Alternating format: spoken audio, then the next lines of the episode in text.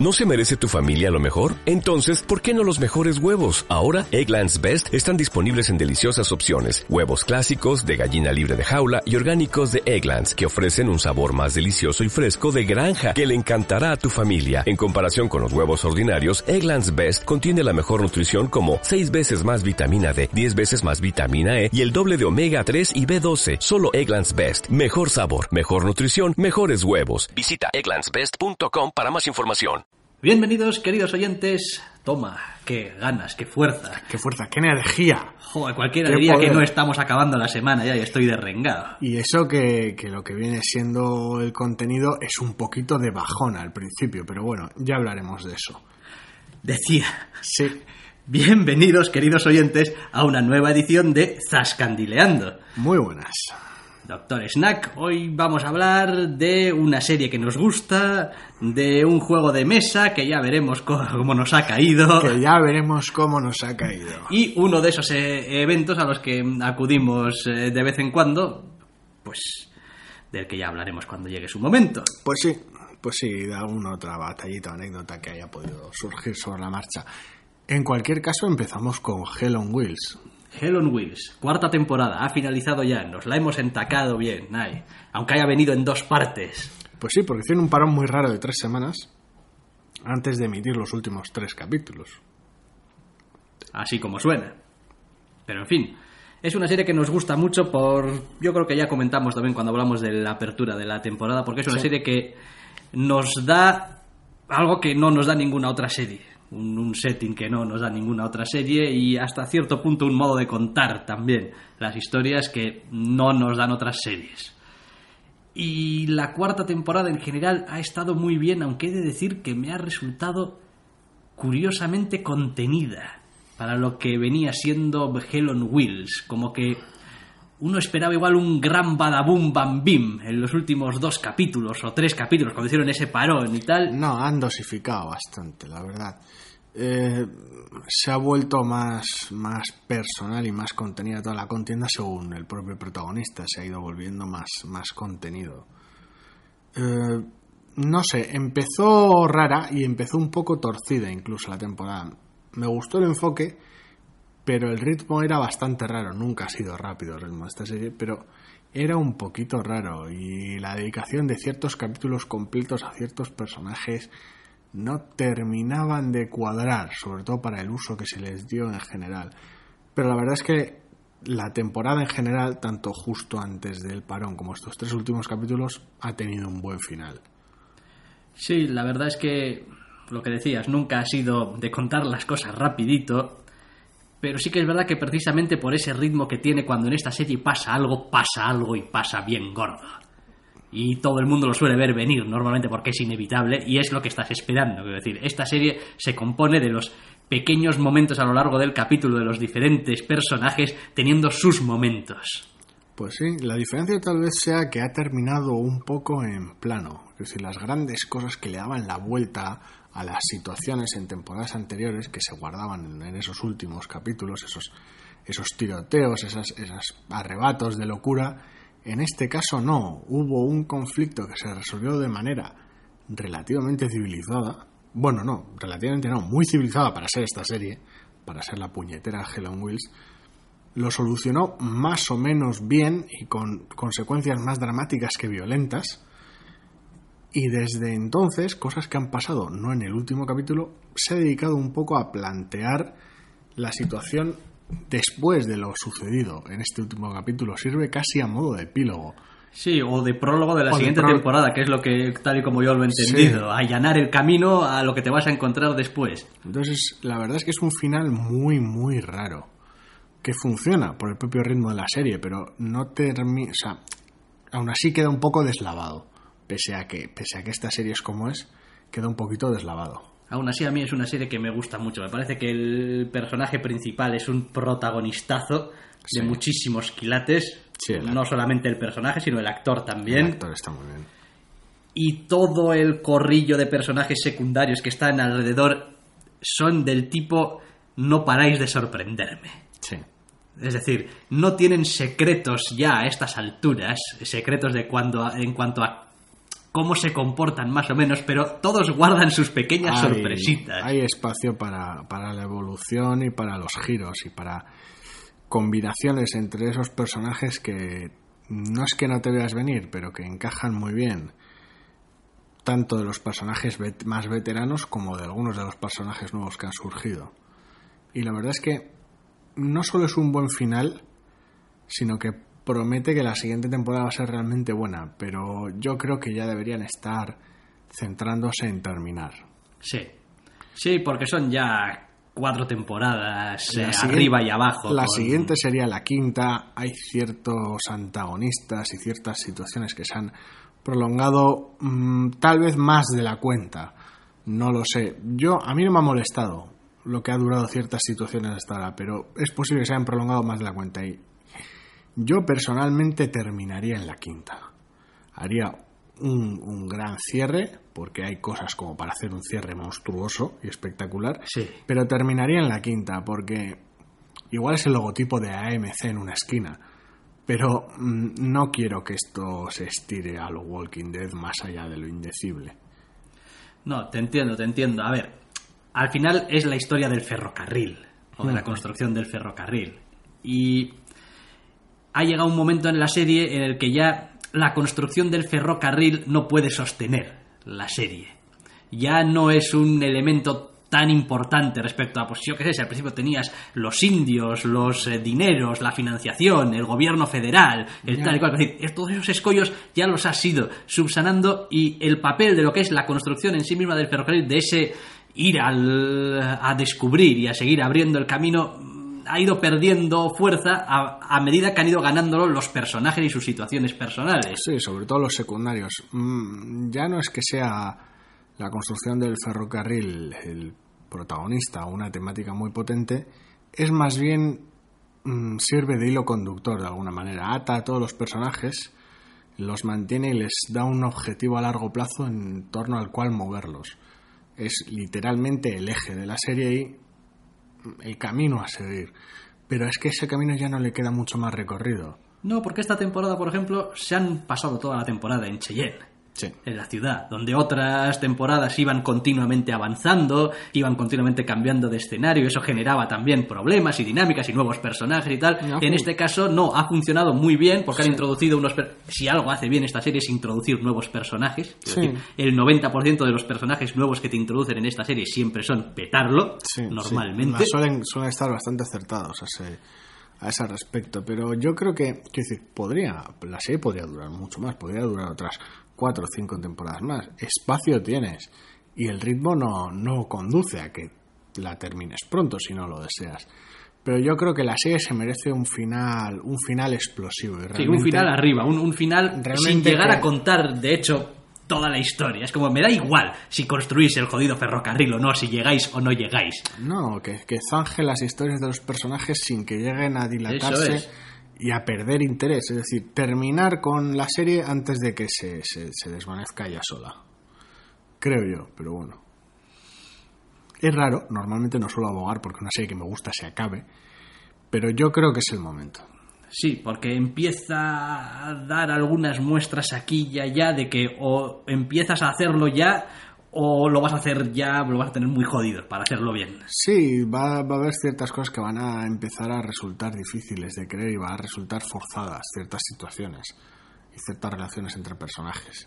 Ahora, esto es como todo. Igual empieza la quinta temporada, tenemos un cambio de escenario, un cierto cambio de personajes, un tal, se generan dinámicas nuevas. Quiero decir, a ver, hay, um, Stargate, una serie que nos encantaba. Stargate estaba literalmente muerta cuando acabaron su gran arco al final de la octava temporada, pero supieron encontrarle una manera de volver a iniciarlo otra vez. Después, pues no funcionó, duró dos temporadas y lo que sea, sí, pero ahí había material suficiente había... para revitalizar la serie. Sí, porque tenías, tenías personajes que funcionaban muy bien entre sí, entonces eso también lo puedes hacer aquí, pero yo creo que la historia del protagonista ha terminado. Allí, al fin y al cabo, fueron, en Stargate quiero decir, fueron cambiando el papel protagonista entre los personajes, cambiando el foco de uno a otro y bueno, supieron renovarla.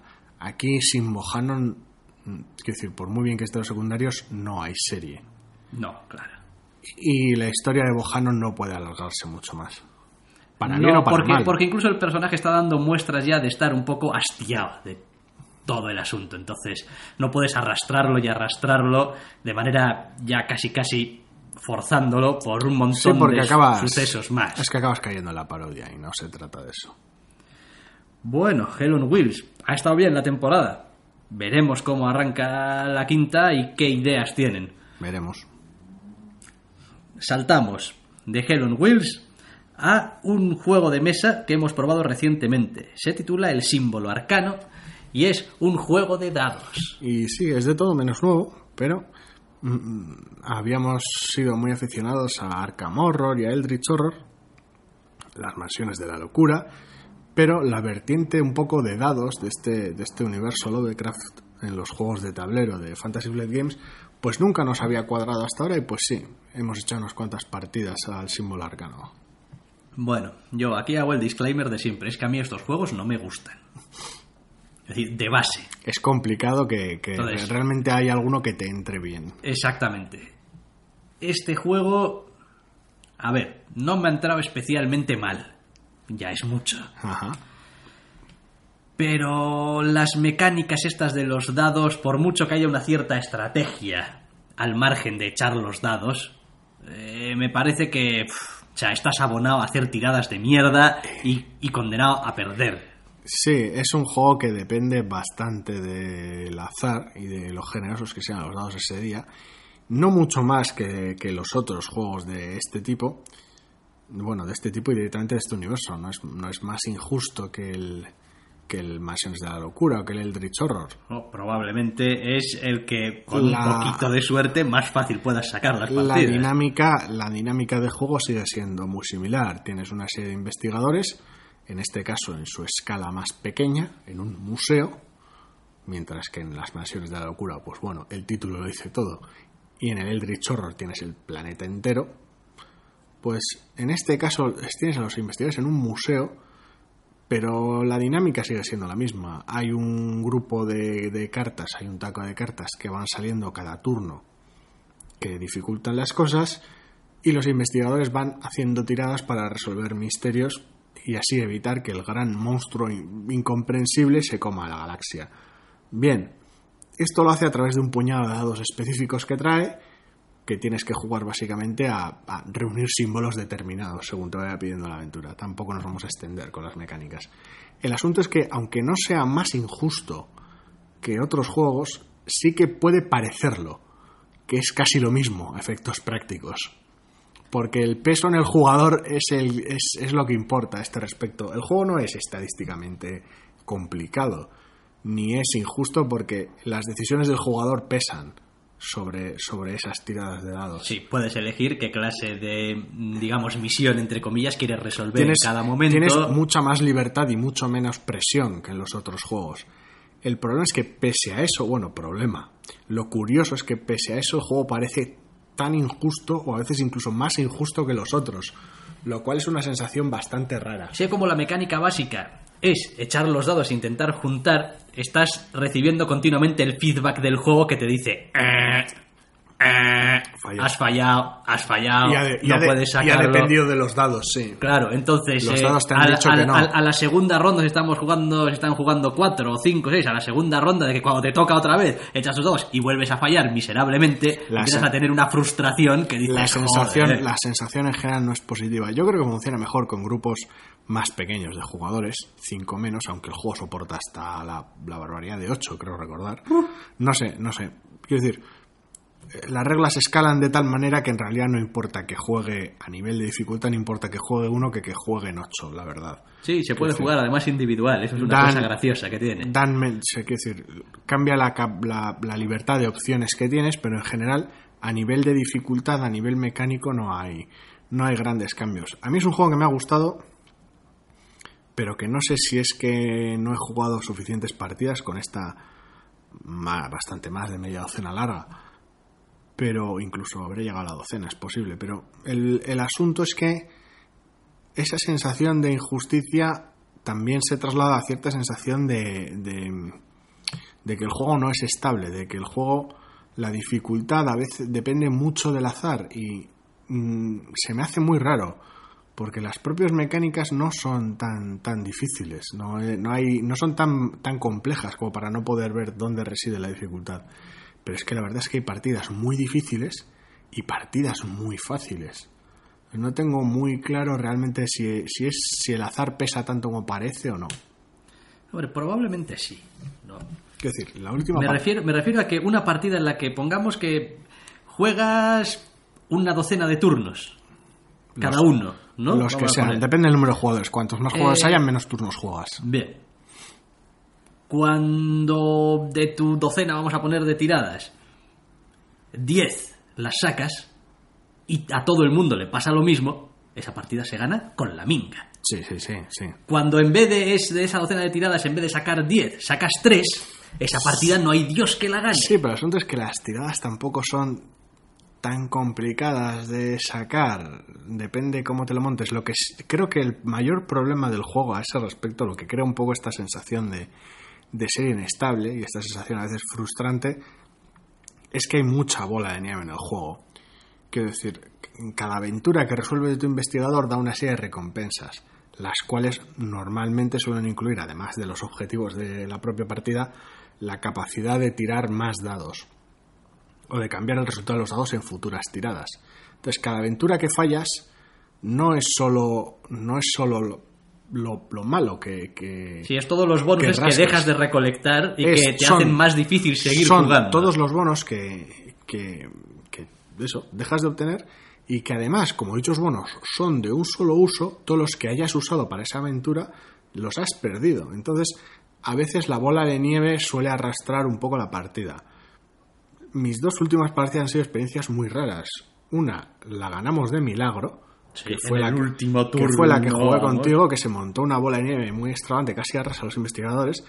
Y la siguiente, que la jugamos entre dos personas, no fallamos ni una sola tirada menos la penúltima.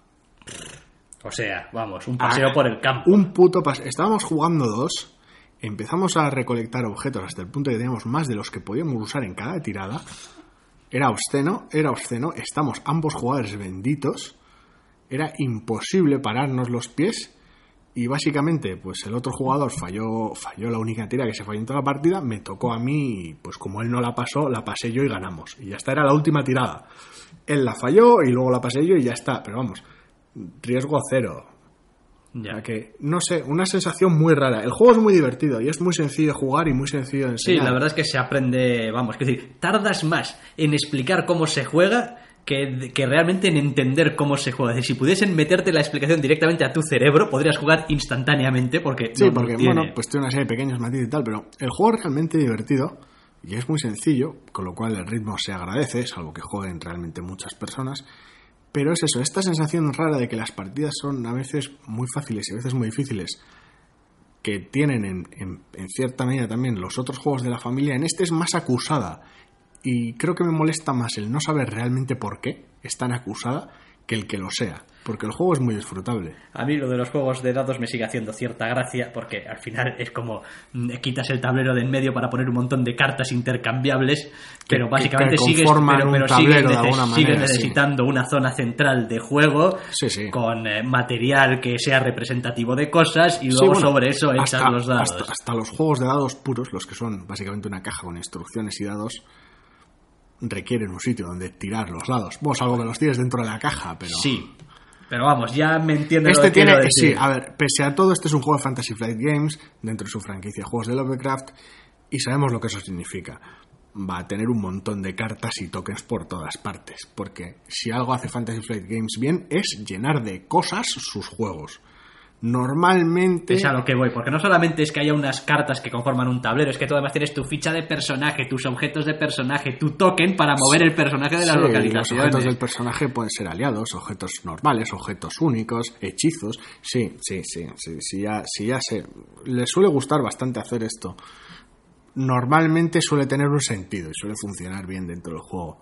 O sea, no digo que... yo que no, ¿eh? No digo yo que no, pero no deja de resultar gracioso. Sí, es como el vamos tener, a jugar este juego de dados. Un montón de cartas. La, la caja es relativamente pequeña, pero una vez desplegado la perspectiva ocupa bastante sitio, es bastante terrorífica. Para ser un juego, entre comillas, sencillo de dados, pero pasa con muchos otros, ¿eh? Todavía, todavía no, lo, no he tenido oportunidad de catarlo, pero el King of Tokyo, por ejemplo, es un juego de dados muy sencillo, también de este estilo de juntar símbolos y, y ganar con monstruos gigantes y tal, pero es que si la mecánica central son los dados y una serie de toques para llevar unas cuentas, pero claro, como el juego trae recortables de monstruos gigantes que poner en pies de plástico para tener en la mesa y que mole un montón todo y para indicar ciertas cosas, pues claro, al final el juego ocupa sitio. Bueno, son lo que son. No es decir, hasta el Age of War, que me cabe en un bolsillo, del cual ya hablamos aquí en el podcast, necesita espacio, pero bueno. Sí, sí. No, Entonces, no, juegos, juegos de mesa requieren una, una mesa. mesa. Vamos. No te prohíben jugar en el suelo, pero, pero eh, eh. si hay una mesa, mejor en la mesa. Pues sí, no sería la primera vez tampoco, pero bueno. No, la verdad es que muy, muy entretenido, muy sencillo y la verdad es que bastante rápido de jugar. Muy bien. Vale, cambiamos ya al último tercio de nuestro podcast, el de los eventos. Estuvimos en el Salón del Cómic de Getxo. Pues sí. Ah, pero ya tenéis un podcast para hablar de T V, os tenéis que venir aquí a contaminarnos también. Eh, sí, un poco. Un poco, un poco sí, un poco sí porque es algo que nos gusta, pero bueno, tampoco es que vayamos a hablar tan fuerte de T V Os. No. Vamos a hablar básicamente de la experiencia de lo que fue el Salón, el salón del, del Cómic, que estuvimos el sábado. Sí. Eh, en esa jornada había alguna charla que nos interesaba, sí, alguna sesión de firmas también, que alguna que otra, y montones de stands con montones de cómics y montones de merchandising. Ay, sí, que hace muy difícil resistirse a nada. Sí. No, la verdad es que muy bien, muy bien organizado en general. Alguna pequeña pega con el sistema de entradas, que bueno, necesitaban llevar cierto control sobre el aforo, se les habrán puesto... Sí. Mm, se les habrán puesto incordiosos desde el ayuntamiento y... Hombre, a mí me parece que no estaría mal que le diesen una vuelta al melón, a ver si se les ocurre una manera mejor que la actual. No digo yo que no haya que hacer un control del aforo y no digo yo que quizás pues no tienes unas ciertas limitaciones. Bien. Hemos pero... estado en otros salones del cómic de Getxo y la verdad es que algunos de los años estuvo reventón a ciertas horas. Sí. Sí, eso también es verdad. Eso, las cosas como son. Algún año creo que daban incluso una pequeña pulsera y tal que te permitía entrar y salir o algo parecido. Sí, algún... pero pasa lo de siempre. Si no limitas el número de entradas, si no tienes a la gente... Pues necesitas necesitas no solo controlar los que entran, necesitas controlar los que salen. Sí. Y claro, siempre son siempre da problemas. Bueno, total, que nos plantamos allí a la hora de apertura. Había ya una cola bastante generosa. Muy bien. Entramos sin ningún problema. Sí, porque las cosas se movían rápido. Había unas cuantas exposiciones también que tenían... Sí, las exposiciones estuvieron muy chulas. La exposición de Quino de Mafalda estuvo muy bien. Sí, tal, cronológicamente. Con... Sí, recogía sus, sus tiras de época en época. Y... Después había otra de Emma Ríos, básicamente y principalmente centrado en... Bella Muerte. Bella Muerte. Que, sí, por ser lo más reciente. Sí, siempre está bien poder ver originales y tal para los... Sí, pero es, es, es complicado a veces elegir con qué material haces una exposición o qué, sobre todo cuando cuentas con el espacio que cuentas, pero bueno, está bien y siempre le da este, este toque un poquito, a veces casi divulgativo, a algo que haga que el salón no sea una colección de tiendas. Sí. Que a veces suele ser una pena que no haya que no haya actos que lo respalden. En este caso sí, había multitud de charlas y la verdad es que bastante interesantes. Sí, había una de algunos eh, cuantos autores de eh, que contaban un poco la historia del jueves, ¿no? Creo recordar. Eh, justo no sé si estaban... de Orgullo y Satisfacción. Estaba el equipo de Orgullo y Satisfacción estaba... contando, contando el arranque de la eso propuesta. Es, eso es, sí, efectivamente. Y después estaba la charla... en la que estuvimos también. Sí, con autores españoles que dibujan para editoriales estadounidenses y cómo es trabajar más allá del charco. Bueno, para más allá del charco realmente. Sí, porque hoy en día no hace falta estar... Aunque trabajes desde aquí. Y la verdad es que estuvo muy bien. Sí, no, lo cierto es que, a ver, se hizo buen tiempo, el ambiente era muy bueno, no hubo grandes aglomeraciones en nada, la verdad, lo cual se agradeció porque se veía que había gente y había ambiente, pero no era un agobio.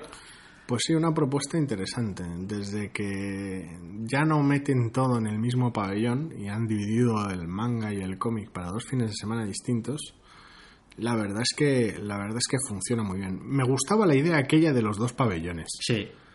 De tener el pabellón del manga por un lado, el pabellón del cómic por otro, tenerlo todo el mismo fin de semana y poder, pues no sé, visitar distintos sitios y tal. En este caso te lo dividen en dos fines de semana y bueno, siempre igual acabas pecando de ir a uno y al otro no. Sí, es que a ver, a mí me gustaba el poder entrar al salón del manga más que nada por el merchandising y ese tipo de cosas. Es decir, sí. No estoy interesado en comprar manga como tal, no soy un lector de, de manga, pero sí sí que me gusta todo el, el merchandising, alrededor, toda la estética, todo el... Siempre hay alguna cosilla que, joder, pues te gusta pues sí. mirar, a ver. Pues sí, cuanto más anime tragas, más, to- más todavía, sí. Pues eso, con el sentido de lectura original, pues te tienen un poquito frito, así que... Sí, supongo que es una mala costumbre que igual me la quito o igual no. Igual no. Igual no, ¿eh? Ya veremos. El tiempo lo dirá. Y sin más, lo demás, lo que tú decías, ¿eh? Organización, está muy bien organizado. Sí, la organización estuvo muy bien. Y, joder, la verdad es que yo creo que merece la pena. La entrada era un euro y medio. Por ese precio, ¿cómo no vas a dejarte dinero. caer, realmente? Como, hombre, pues, pues es, vas es y... prácticamente testimonial. Tienes exposiciones y tienes charlas a las que acudir, ¿sabes? Luego, pues bueno, ahí cada uno entra en su capacidad de autocontrol y la capacidad de no ir stand por stand gastándose un montón de dinero en cosas que, oye, allá cada cual. Ufa. Pero había, como tal... A, a, había algunas cosillas que veías y dices tú, joder, joder, joder. Esto se viene a casa conmigo, rápido. No, y entonces... ¿Dónde está pues mi tarjeta de crédito? Entonces te agarran entre dos y te llevan... ¡Contrólate, no! no. no. En fin, no bueno, la... Normalmente eso se te quita rápido en cuanto ves el precio. Dices tú, ¿eh? Un número uno de Civil War, ¿eh? ¿Eh? Firmado por... ¿quién era? Eh, Turner y... Mm, no sé quién era el otro. No era el portadista, vamos a hacer una portada alternativa. Eh, firmado por... cuatrocientos cincuenta euros. ¡Joy, va! Que, que me he olvidado algo. El, el agua, el, el gas en, puesto en casa. No, sí, vale, tampoco era especialmente caro, pero bueno. No, bueno. De no haber sido ciertos autores y haber sido otros... Ya veríamos si hubiera picado a alguien. Si hubiera no. tenido el autocontrol suficiente. Ya, habría que verlo, pero bueno, depende. Hasta de ahora me he controlado con la edad que tengo y me he controlado sí. perfectamente. Sí, pero, no he pero, hecho... pero con la edad no, no te sirve nada, hay que decir, cada vez peor. Cada vez peor. Vamos sí. a peor siempre para eso. Bueno, no me digas eso. No, pero bueno, a ver, fuera de bromas. Muy bien, por euro y medio, ¿quién no? Quiero decir, ¿quién con un mínimo interés no se va a dejar caer? Aunque sea, da igual, me da igual, no sé nada de cómics, he visto dos películas de la Marvel y no sé, pero bueno, te dejas caer, ves los dibujos, ves las exposiciones de Mafalda, quiero decir, sí, vamos. Y entras y bueno, pues curioseas un poco del mundillo, las exposiciones estaban bien, luego ya pues igual no conoces de quién son todos esos muñequitos que hay en los stands, ni esas camisetas. Bueno, pero vas a encontrarte referencias a las películas, carteles de los personajes de las películas también, eh, algunos, pues eso, pues algo de merchandising, unas es tazas que, unos unas chapas, es unos... que el, había espacio para, para un montón de propuestas, había stands más centrados, miniaturas, a veces incluso en el cine, había talleres. Sí. A, tenías tu rincón con los fanzines, las charlas, los stands puramente de venta de cómics, quiero decir, cómic viejo, si alguien se ponía nostálgico y le aparecía un poco de... ¡Cajoneras! Jab... ¡Cajoneras! Un, un poco del jabato, quiero decir, es que, no sé, es un, es un medio tan, tan popular y a un precio como ese de entrada. Yo creo que las colas eran precisamente por eso, porque la iniciativa es muy buena y la organización estaba, estaba perfecta. Hay que reconocer después que, bueno, pues eh, cada uno sabe después qué es lo que le interesa, qué es, es a lo que, que, va. Es, que es a lo que va. Eso voy es a comprar muñecos. Decir, yo ya sé bien. que pues, si voy al Salón del Cómic de Getxo hay determinadas cosas que voy a pasar como un relámpago por ellas porque no estoy interesada en ellas. Es decir, no es culpa suya. Es, bueno, pues no estoy interesado y ya está. Pero hay gente para todo. Hay espacio y tiene, para y, todo. Y, y tiene que haber oferta para todo. Si quieres pasarte a, a dar a conocer tu fanzine, tienes espacio. Si quieres pasarte disfrazado a mirar stands, también. Si quieres ir a una charla, simplemente porque te interesa el tema. Quiero decir, es que el programa era bueno y era variado, y los invitados estaban genial. Y es ya, o era ya, la edición número trece del Salón del Cómic. Yo no creo que ya te va a decir, ha pasado por este sí. bache de la supercrisis y tal y cual. Yo ya no sí. creo que esté en peligro. Es decir, en el momento en el que ya separaron en fines de semana el Ten... del manga y el sí. del cómic, mmm, yo creo que esto va a seguir. Mientras haya gente detrás que se encargue de llevarlo correcto, por mí bien. Una vez pasado lo que decías, el bache, los dos pabellones distintos, todo el mismo pabellón, el mismo fin de semana, en este caso está bien como está y por mí que, que dure todo lo que tenga que durar. Y por cierto, cuando salíamos ya había una cola del recopetín bendito. Y no salimos especialmente pronto el sábado. Eh, no, a una las, las... hora, dos horas del cierre. Sí, a un par de horas del cierre. Y había gente esperando. Y había, pero, pero había una cola tremebunda. O sea que tiene éxito, funciona y realmente merece la pena. Bien por Getxo, bien por el Salón del Cómic de Getxo. Que sigan muchos años. Pues sí, por iniciativas de este tipo en general, básicamente. Acercar un poco al medio y a aquellos que trabajan en el medio a la gente. Sí, yo es que me pirro por, por saber de la gente que hace lo que me gusta. Me pasa, me pasa con todo. Me gusta saber más de los directores que dirigen mis películas. Me gusta saber más de la gente que compone la música que oigo. Es como una especie de atracción casi hipnótica de quiero saber más, cuéntame más, porque... ¿Cómo llegaste a, a, a hacer que tu obra fuera de esta determinada manera? Y, y gracias.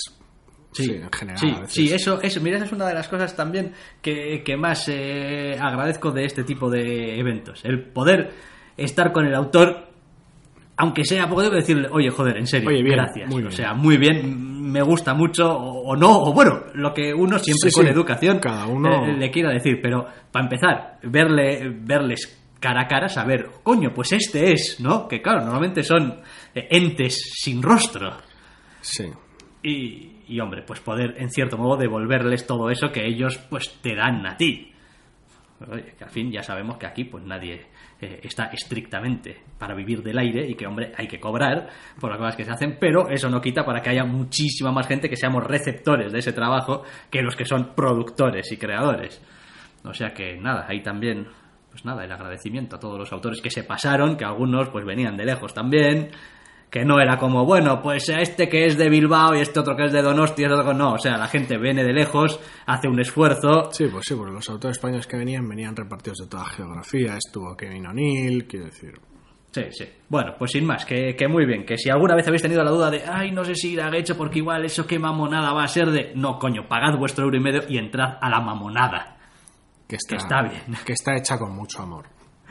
Bueno, y con este último piropo que lanzamos al Salón de Cómic de Getxo, finalizamos por esta semana. Volveremos a escucharnos la semana que viene. Hasta la semana que viene. ¿No te encantaría tener cien dólares extra en tu bolsillo? Haz que un experto bilingüe de TurboTax declare tus impuestos para el treinta y uno de marzo y obtén cien dólares de vuelta al instante. Porque no importa cuáles hayan sido tus logros del año pasado, TurboTax hace que cuenten. Obtén cien dólares de vuelta y tus impuestos con cien por ciento de precisión. Solo con Intuit TurboTax. Debes declarar para el treinta y uno de marzo. Crédito solo aplicable al costo de la presentación federal con TurboTax Full Service. Oferta sujeta a cambios o cancelación en cualquier momento.